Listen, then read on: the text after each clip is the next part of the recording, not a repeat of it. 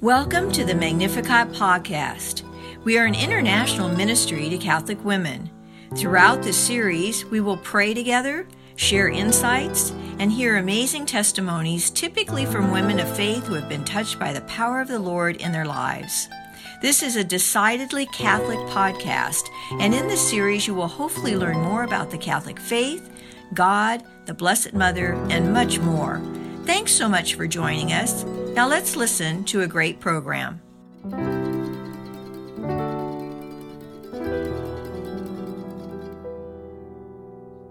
Well, you're all in for a very special treat this morning. Donna Ross is a cradle Catholic who strayed from the church for many years before she realized what she was missing. A powerful call from the Holy Spirit brought her back to the church with a new appreciation for her faith.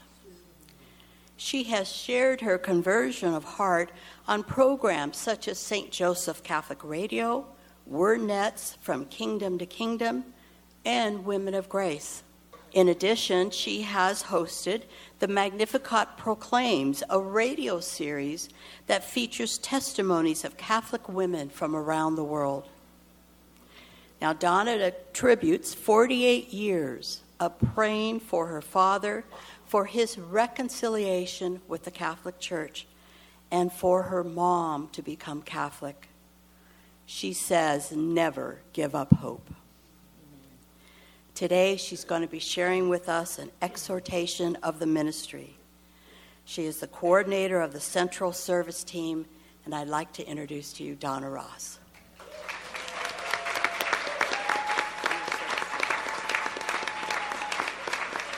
Good morning, everyone, brothers and sisters. God bless you.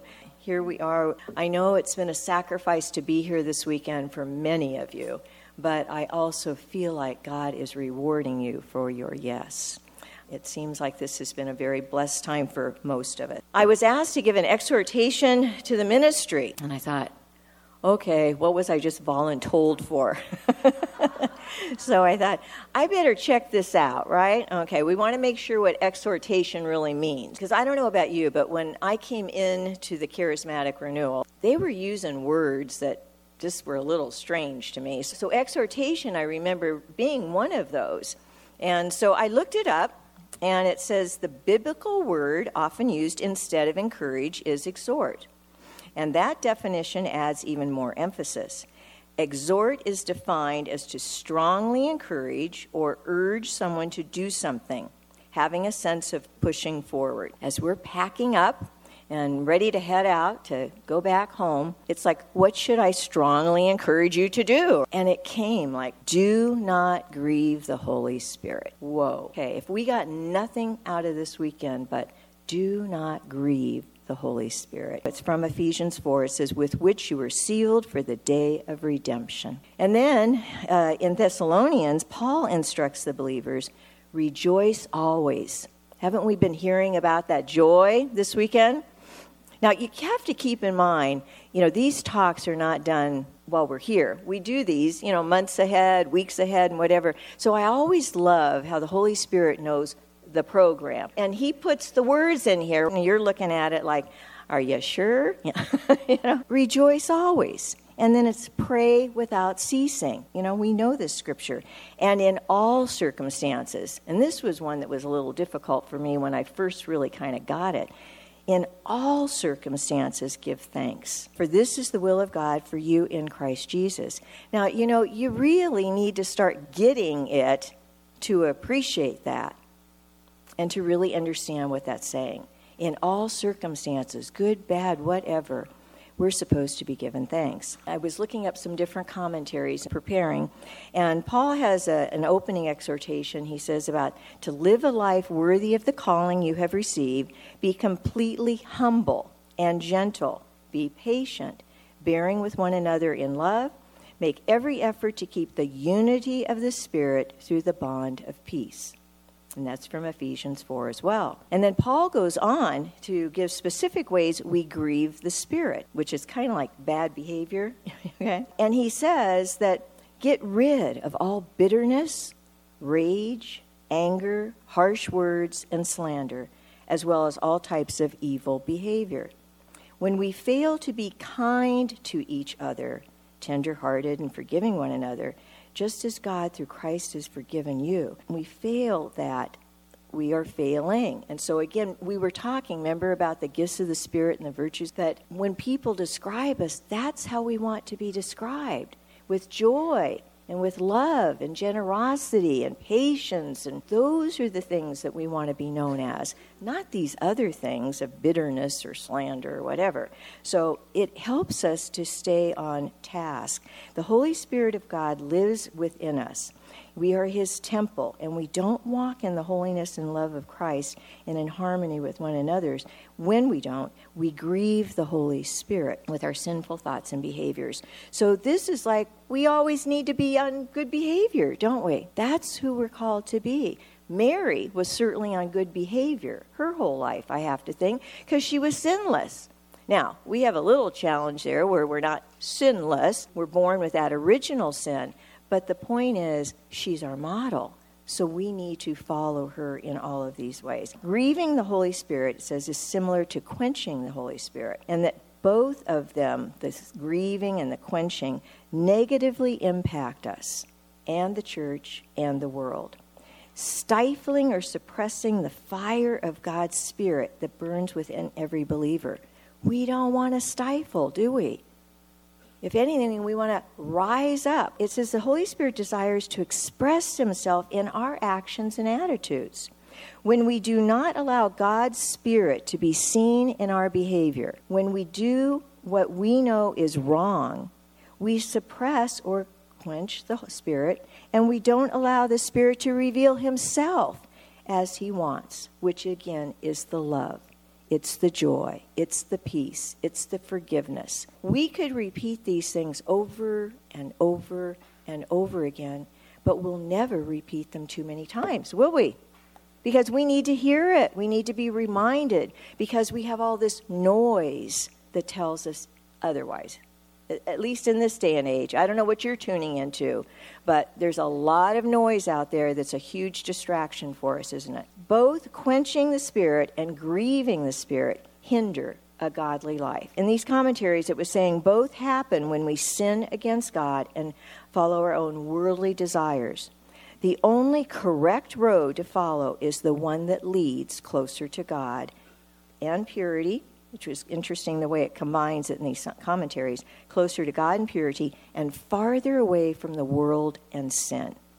We should not quench or grieve the Holy Spirit by refusing to follow his lead. So we need to get clear in our mind who are we following? I urge you to really remember some of the talks that we've had this weekend, which have been wonderful. Janice talked about the anointing and the swagger, but she talked about that anointing. And not only, do, if I remember the exact words on her slides, but each of us have that anointing. But not only do each of us have it, but remember what she was saying about the duty, the duty to move forward and act on that anointing. And then Carol was all about the falling, the falling of the Holy Spirit and being open. So we need to remember that. So the thing is, too many times I've heard over the years, I just want to say, please don't be embarrassed by being open to the Holy Spirit. Too many of our chapters, God bless you, it's like, well, I don't want to come back to that meal because they, you know, they do things I'm not comfortable with. Haven't you heard that? The point is, we don't have to come before those people when we're before the, you know, the pearly gates. We have to do what we feel God has called us to do. Please don't be embarrassed to be open to the Holy Spirit. We probably have all heard people say that they're uncomfortable with some gift of the Holy Spirit, but we can't forget that we are called to be like Our Lady humble, trusting in God, and obedient you know, to his will in our lives. Do any of you truly think that God would give us gifts that were not for the good of his body of Christ? Okay, I mean, when you just think about it, it it's logic. God's pretty smart. He kind of knows what we need. I have to say, it reminds me of a time when I thought I was wiser than Holy Mother Church. And I'm not proud of that, but nevertheless, and I don't say that certainly in any kind of an arrogant way or whatever, but you know, sometimes we think we're too smart for our own good. And I didn't necessarily make the best choices at a time. But contrary to public opinion, I realized the church was not a cafeteria style church. Okay, we don't pick and choose what we want to believe and act upon. And the truth is the truth. And so I was very fortunate that God got my attention. He was merciful, and here I am. And I'll be forever grateful for that. But I want to tell you a story. Okay, I haven't really ever done this before in a little bit of a talk. I feel like it's almost like a modern day parable. And so I'm going to say this is once upon a time, this is a story I ran across about an abbot and a monastery. And I think as you listen, you might be able to see our ministry in this particular little parable. For hundreds of years, there was this monastery. And the people just flocked in all the time because it was like the epitome of the joy and the peace of the Lord and the light. I mean, it, the people just loved it. They went to this monastery to be filled, right? The abbot, God bless him, he, he was getting a little sad because something wasn't right anymore. There, there was something wrong in the land of Denmark, as they say, right? And people weren't coming anymore things, things just weren't the same. He told the brothers, there, I guess there was a very wise hermit, and people would come and go to him for wisdom. So the abbot decided, this isn't going well. I'm going to seek out the hermit and see what he has to say. So he went on his little adventure to see the hermit. And so when he arrives, the hermit is there to greet him. Now, the abbot thinks this is probably going to just be a couple days, maybe three days away. He's told his brothers. And in the early days, the, the brothers would have been concerned about the older abbot. They probably would have offered to go with him on the journey or uh, just have more concern about the whole thing. But they weren't. It's like, okay, go do your own thing. We're going to stand back here. And then as he was going to depart, they said, well, who's going to be in charge while you're gone? And he says, I'll leave that up to you. So the brothers, I guess, immediately got into argument as to who was going to be the authority when the abbot was gone. The abbot leaves, right? He goes to see the hermit. What happens, his heart, I guess, as he was traveling, was really kind of anxious, and uh, each time he he was kind of thinking about what was going on he was getting more anxious but he finally he got to where he was to be he thought that uh, as when he was journeying along, he said that it was more important for him to have meaning in life. He said he feared the torture of a life without meaning. And I thought that was kind of interesting. So when he came to the hermit, he said that he wanted to ask him some questions. So he did. He asked him three questions. The hermit standing there, and apparently they had been old friends, but the abbot hadn't shared that with the brothers. As they sat over, I guess there's a beautiful lake there, and it was all still and glassy. And so they're just kind of sitting there in like a deep peace, focusing on the lake. As the story goes, it says the lake was still and clear. The surface was like glass, and the sun was reflecting perfectly on the water like a golden disk. And the abbot was mesmerized. So the hermit began to speak. He says, The God is the sun, you are the lake.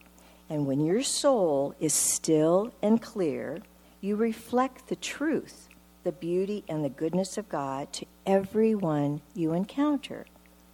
So, as the day goes on, though, the wind will pick up and the lake will be full of ripples, and you will barely be able to see the sun's reflection in the water. So, the two men, they walk back the abbot described what had happened at the monastery over the past several years to the hermit because he had said, You know, let's just go to the lake first and then we'll talk about your problems later.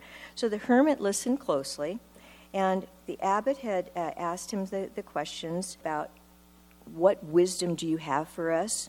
How do you rejuvenate the monastery? How can we best serve the people who come to visit? The hermit said, well, That's not one question. That's three questions you just asked. But he says, I'm going to answer you with one. He said, Go back and tell the brothers, the Messiah is among you. The Messiah is among us. So, what can that possibly mean? The abbot mumbled to himself. But as he walked slowly back down to the, to the monastery, the words started to take root, it said for him. So, back at the monastery, the monks at this point were growing a little concerned because it wasn't a couple days he was gone. Evidently, he was gone for several days. So, they actually created a little bit of concern about him. But as he was coming back, they saw at a distance visitor uh, they thought might be coming to the monastery, which at that point I guess was unusual. But then they recognized that it was the abbot. As he gathered them all together in the chapel, they noticed the abbot was radiant. They thought he looked 10 years younger. Isn't that interesting? So the monks said they couldn't remember a time when he seemed so fully alive. They got with one another and shared, and he mentioned what the hermit had told them. They were asking, you know, what wisdom did you bring back for us, abbot? And he said that the answer to the, his three questions that the hermit said, go back and tell the brothers the Messiah is among you. Well, it says the monks were astonished. And from that moment on, they looked at each other differently. Now they began to treat one another differently, like in being kind to one another, being considerate to one another. They were trying to figure out which one was the Messiah. Don't you love it? And so there was this renewed kindness, and they had a profound respect now for one another. So as the time passed, the abbot noticed different things. Little, little things where the brothers now were praising one another, they were encouraging one another. Compassion was now part of it, forgiveness, and they were. It was just a different environment. So guess what started to happen? People started to come to the monastery because the light of Christ was there and they were recognizing it. And basically, there was a rebirth, a revival, if you will, at the monastery. Isn't that beautiful? So the monastery, it, it was flourishing again. So here it had been at its height, died out, came back, and the whole difference was the Messiah was among them. I don't know about you, but when I read that, it's like it just touched me. I think that what I sensed when I was reading that whole thing was isn't that exactly what we're about, who we are? It's kind of like our story that that's our service teams. That's who we are to our people. When we know that the Messiah is among us, our behavior is different, isn't it? Our whole attitude, our whole approach. People want what you have. If you don't have anything, you have nothing to give. The little story just made such a, an impact on me. And so to me, I'm hoping that we always feel that the Messiah is among us. We can't be truly effective until we model ourselves after Our Lady. And I love uh, Father Tom, how he calls her Ma affectionately. I also was reading in preparation and such for the conference, one of Matthew Kelly's latest books is called Everybody Evangelizes Something. I don't know if you've heard about that one. But the thing is, we're not going to evangelize something if we aren't familiar with it let alone like it. You're not going to recommend a restaurant or a good movie or a, a good doctor. You're not going to recommend anything if you don't feel good about it. We, it has to start with us, the Me, Myself, and I program. We have to have a relationship with the Lord that we feel good about Him and us, that relationship, in order to share that, to pass it on. I love the license plate. In fact, a dear Magnificat sister sitting here has one on her car. But the one that says no Mary, N O, Mary, N O, Jesus. But no Mary, K N O W, no Mary, no Jesus. I love that license plate. And isn't it so true that Our Lady's first responsibility to us is to take us directly to her son. If you listen to St. Louis de Montfort, uh, 33 Days to Morning Glory, St. Maximilian Kolbe, all of them, Pope John Paul II, it's all about Our Lady taking us to her son. Why is Jesus so important? Sometimes we just miss the obvious, don't we? Why is he so important? And it says in John 3 whoever believes in the Son has eternal life. That is important.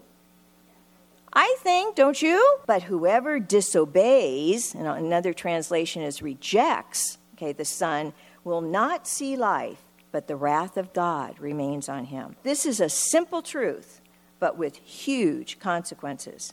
Faith in Christ is the key to going to heaven, a place where I hope we all want to be for eternity. There was a message from Medjugorje in August, and it says Dear children, in this time of grace, I'm calling you to prayer with the heart. May your hearts, little children, be raised in prayer towards heaven, so that your heart may feel the God of love who heals you and loves you with immeasurable love. That is why I am with you to lead you on the way of conversion of heart, and thank you for having responded to my call. It's always about conversion of our hearts, isn't it? We have to have the desire, though, to change our heart, to have that conversion of heart. Desire is a very important thing. We don't talk about it much, but if you don't desire something, you're not going to aspire and go in that direction. Don't minimize that. And I know I've been there, done that. I know it's also not a once and done process. Until the Lord calls us home and we're standing before those pearly gates, every moment is a choice, isn't it? Every moment. That's probably why, again, one of Matthew's, uh, Kelly's books, the recent one called Holy Moments, if you haven't read that one, it's which he describes as a single moment in which you open yourself to God. You make yourself available to him you set aside personal preference and self interest, and for one moment you do what you prayerfully believe God is calling you to do. None of this is hard, is it? But it's just a matter of us being aware and, and moving in that direction. So, dear brothers and sisters in Christ, this is big, okay, in that it's His way. It's not our way, isn't it? His way. And we know God's ways are not necessarily our ways. I mean, I, am sure we all have solutions for God. And I'm sure we all offer them up to Him, right? We want to help Him out, okay, in case He doesn't get this right the first time, right? But we need to be willing to take the chance, to desire what God wants for us. And isn't that exactly what happened with the Hahns? They're a perfect example. I can't even imagine when Dr. Scott became a Catholic what was going on in Kimberly. Holy mackerel. And some of you have experienced that yourselves. It wasn't her will. She was open, God bless her, to accept the grace of what God had for her. And now, look at the fruit. It was an uncomfortable time, obviously, for them. But the fruit for them, not only personally, but their family and beyond, Oh my goodness. Thank goodness for their yes, because we have all benefited from that. So I remember when I was in Poland in uh, 2001, it was to celebrate the first Divine Mercy Sunday that when it was on the liturgical calendar. And the thing is, I asked the Lord why I was there because the previous year my husband had had a very serious surgery. I had to be by his side 24 7. I mean, it was, it was a major year for us. But I found myself halfway around the world in Poland for this Divine Mercy Sunday. I just kept asking the Lord. I'm sure He got sick and tired of hearing me. Why again am I here? Why again am I here? You know, I can thank you from California. You know, do I have to really come to Poland to thank? And I'll never forget, it was just as clear as could be. He said, I call you to be uncomfortable for me. I have to say, and I think back on that, I don't know how I made the decision to go, other than I was must have been flooded with His grace to get on that airplane. But that's what I heard him say, and I'll never forget it. If you haven't already read that book, uh, Holy Moments, Matthew shares some real pearls, as he usually does. He says, God always has our best interest in mind. Prayer is guided action.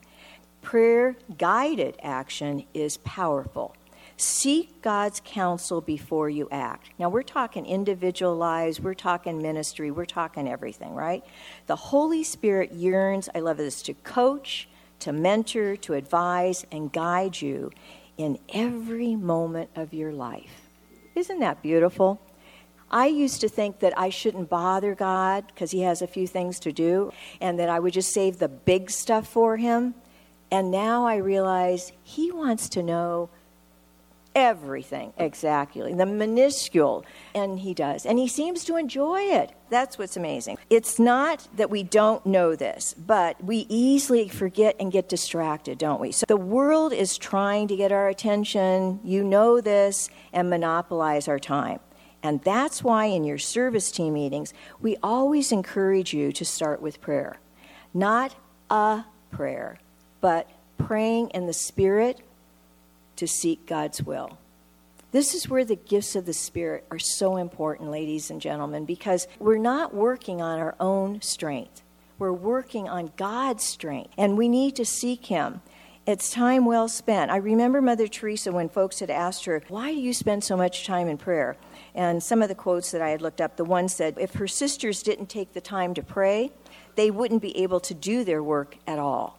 They said it was only because of that time in prayer that they were able to do those acts of love and acts of service. And we know the kind of work that the Daughters of Charity have done, and particularly we know, you know, like in India, that would take a real grace to deal with the situations that they encountered. But they did, and so beautifully, and look at the way their, their community has grown. The other thing in this book of Holy Moments Matthew had mentioned that each day is a frustrated attempt for some to put together the jigsaw puzzle of life without the crucial pieces. Well, what's happening, the, one of the key crucial pieces is God. Because what's happening, our culture, as he goes on to say, is exiling God, religion, and spirituality. Does that sound familiar? So, no wonder there's so many people that are confused and they can't get that puzzle of life put together, right? The more disconnected from God our lives become, the more meaningless life becomes. And just think of what we hear and see around us right now. Suicide is at an all time high, from what I'm told and see and read. That is a loss of hope. That is a loss of purpose. We cannot live a meaningful life by filling our life with trivial things and meaningless activities. It is time to stop searching for worldly solutions to spiritual problems. Living a less distracted life is the path to peace and happiness. No time like the present. Reprioritize what's important. Now we need to reprioritize. God loves us. God loves each and every one of you, and He loves Magnificat so much that He has brought talented, gifted women, very generous spirits uh, together. And you wonder why you're here? That's you. You're these gifted, talented, generous, faith filled women. We hear a litany of reasons why people don't want to get involved with this, that, and the other these days, and especially in ministry. I've heard more and more, you know, people say, "Well, I don't have any experience," or "I'm not qualified," or "I'm not worthy." Love that one. Who's worthy in this room? Please raise your hand. I almost laughed when uh, Matthew said, God almost never chooses the most qualified person or the people in positions of power and authority. He says, God chooses people nobody would expect. Believe me, ladies, I never expected to be standing here, okay? I love when he goes on to say, no special qualifications are necessary, okay? We know, and when he calls people, he qualifies the called. Isn't that the epitome, again, if I can do all things in God who strengthens us? Jesus looked at all of us. I personally love the, the saying where nothing is impossible with God, and that's Matthew 19 26. He says in Scripture, For human beings this is impossible, but for God all things are possible. We need to remember that. And that is why we are called to be people of hope, belief that good things lay ahead. The joy of the Lord is our strength, as Nehemiah tells us. And you won't have uh, the joy unless you intimately know the Lord. You may remember at our conference in 2019, Karen Dwyer from our Omaha chapter and her husband Larry generously donated for all the attendees that year the book called Wrap Yourself in Scripture. Well, now she has a book called Wrap Yourself in Joy. And when I was seeing that and kind of perusing some of the materials, I saw it, the subtitle, which I love, says, Find the Joy and Fight the Fear. Amen. You're right, exactly. Amen. I mention this because the Lord tells us repeatedly in Scripture be not afraid. We should not be operating on fear because fear is going to want to shut us down, isn't it? Not raise us up. The evil one is incapable. The evil one is incapable of duplicating joy. Joy cannot be counterfeited because it's the very authentic presence of God. So, of course, we would want to follow the joy, wouldn't we? So, thank you, Father Tom, for following the joy, pedicure and all. and that's why we have hope. And of course, even Father Bow's testimony. I mean, his whole family. He had every reason to lose hope, but they didn't. You hang on to that hope because the Catechism tells us in 1817 tells us that opposite of hope is what? Depression, despair, anxiety. I mean, look what's happening. That is not hope. That's why we need to be that beacon of hope for our people. And so it should be pretty obvious to us why the evil one wants to rob us of that hope. Satan is the father of all lies. You need to understand, especially being in ministry, he is hot on your trail. He wants to push your hot buttons constantly. You are the daughter of the king. You are baptized in the authority of the Lord. You just rebuke him. And you need to become vigilant and understand and recognize his presence. You can feel the lack of peace, can't you? When you know that he's there. Just like the Lord said, Get behind me, Satan. Don't hesitate to do that, ladies. We've got to start paying attention for our own well being and that around us. It's not enough to know the Lord, Satan knows who he is. We need to be willing to make him the Lord, the Lord of our lives. And that means every knee shall bend. I mean, we all set, you know, read that scripture. Every knee shall bend, every tongue confess Jesus Christ is Lord. And we can't do that without whom? The Holy Spirit. Exactly. Do you think the Holy Spirit's important? You betcha He is. The scripture again about you are the light of the world, a city set on the mountain. You've heard this. We've shared it with you in some of the presentations that you need to allow your light to shine. We have been repeatedly getting this scripture. It continues. The Lord has indicated He does not want Magnificat to be under the bushel basket. He doesn't want it to be hidden. He wants it to be on that lampstand to shine. He wants your light to dispel the darkness.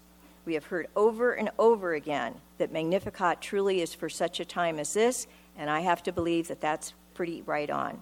We are trying to create those spirit filled meetings in today's world by providing the opportunities for women to grow closer to God and with one another. This ministry is for women of all ages with all backgrounds, with a desire to foster growth in holiness. This is a calling, ladies. It is much more than a nice women's group meeting for brunch or lunch. The stakes are much higher, and so are the challenges. But persevere, because this holy work is not for the faint of heart, but the grace of God, you can do it. God anoints the appointed and therefore, it is imperative that women become impregnated with the spirit of the gospel because it's through that we can do much in helping mankind from falling. We heard that. We know that's from the council message. This means you and me. We're all in this together, and we can do this. God has entrusted us to do this. In fact, Archbishop Fulton Sheen says to a great extent, the level of any civilization is the level of its womanhood. We bring the truth in a sweetness. We read that in the council. You can bring truth to people in sweetness. Truth in love, we've been talking about that. So all of this is about relationship. Relationship, relationship, relationship. Ours with the Lord, with one another, and beyond. It goes back to no matter where you are in your journey God is calling us to an intimate relationship with Him, and He's calling us to go deeper. I don't care where you are. I've mentioned to some of you, you might be right there at the process of canonization. Until you go through those pearly gates, He keeps calling in us into a deeper relationship. He's a jealous God, and He wants all of us. So He wants us to be there for Him. We can't give what we don't have. This conference, this weekend, this gathering, this visitation is about a new personal Pentecost. Would you agree? Fanning that flame within us. We need sparks to ignite that fire. I love Fulton Sheen said, the humble, simple souls who are little enough to see the bigness of God in the littleness of a babe, and therefore the only ones who will ever understand the reason of his visitation. There's something special about being little isn't there? He came to this poor earth of ours to carry on an exchange, the uh, Archbishop said, to say to us, as only the good God could say, You give me your humanity, and I will give you my divinity. You give me your time, and I will give you my eternity. You give me your broken heart, and I will give you love. You give me your nothingness, and I will give you my all. It is our hope that each of us travel this road to holiness, and that you may be that light in the darkness. Your gifts of spirit and uh, of joy, generosity, patience, love are an encouragement to all of those around you. Do not be afraid to follow the promptings of the Holy Spirit. Seek out His wisdom. Be attentive to the choices that you make. Make them to be holy choices and not choices that you regret. Follow His prompting, and ultimately by our behavior in trying to follow the example of the Blessed Mother in her trust and humility and obedience, we will be good role models in our own personal circle of family and friends and community, and that ripples out, doesn't it? We can be that light. We can touch hearts. We can help influence lives. I've said before, and interesting enough, it was said this morning, in, in fact, I think in the prophecy, as I recall, we are in the world, but we are not of the world. Important to remember as well. We need to keep the goal in sight where we ultimately want to be is with the Lord for all eternity. So let's help one another in that process. Make those good choices so that we can enjoy the heavenly banquet table together forever. As Bishop Toops tells us, siempre adelante, always forward. So remember, exhort is to strongly encourage or urge someone to do something. So let us this weekend be the strong catalyst to move you forward in your relationship with the Lord, no matter again where you are currently in your journey and your walk. We need to remember the Lord is calling us out of our comfort zones. That sometimes can be challenging, but He's calling us to be uncomfortable for Him. He has told us in prayer, He has given us all that we need. Now is the time to just do it. Become all the closer to the triune God, Father, Son, and Holy Spirit, not only for ourselves, but again for our loved ones who depend upon us. And what I love is that whether they know it or not, and whether they accept it or not, you're called to speak the truth in love. Parting wisdom, Mother Teresa. She says people are often unreasonable. She says irrational and self centered. But she says, forgive them anyway. She says, if you are kind, people may accuse you of selfish, ulterior motives. Be kind anyway. She says, if you are successful, you will win some unfaithful friends and some genuine enemies. Succeed anyway. If you are honest and sincere, people may deceive you. Be honest and sincere anyway. What you spent years creating, others could destroy overnight. Create anyway. If you find serenity and happiness, some may be jealous, but be happy anyway. The good you do today will often be forgotten. Do good anyway. And give the best you have, and it will never be enough. Give your best anyway. And she says, in the final analysis, it's between you and God. It was never between you and them anyway. So, brothers and sisters, always take the high road. I encourage you always take the high road and never give up. Don't hide your light under a bushel basket. Use your gifts. Be courageous. Have holy boldness. Speak the truth in love. Be not afraid. Exist to evangelize. Be doers of the word and do whatever he tells you. I trust you will be happy to hear one day when the Lord says to you, Well done, my good and faithful servant. God bless you all. Thanks so much for listening to this Magnificat podcast. Have you been touched by our time together?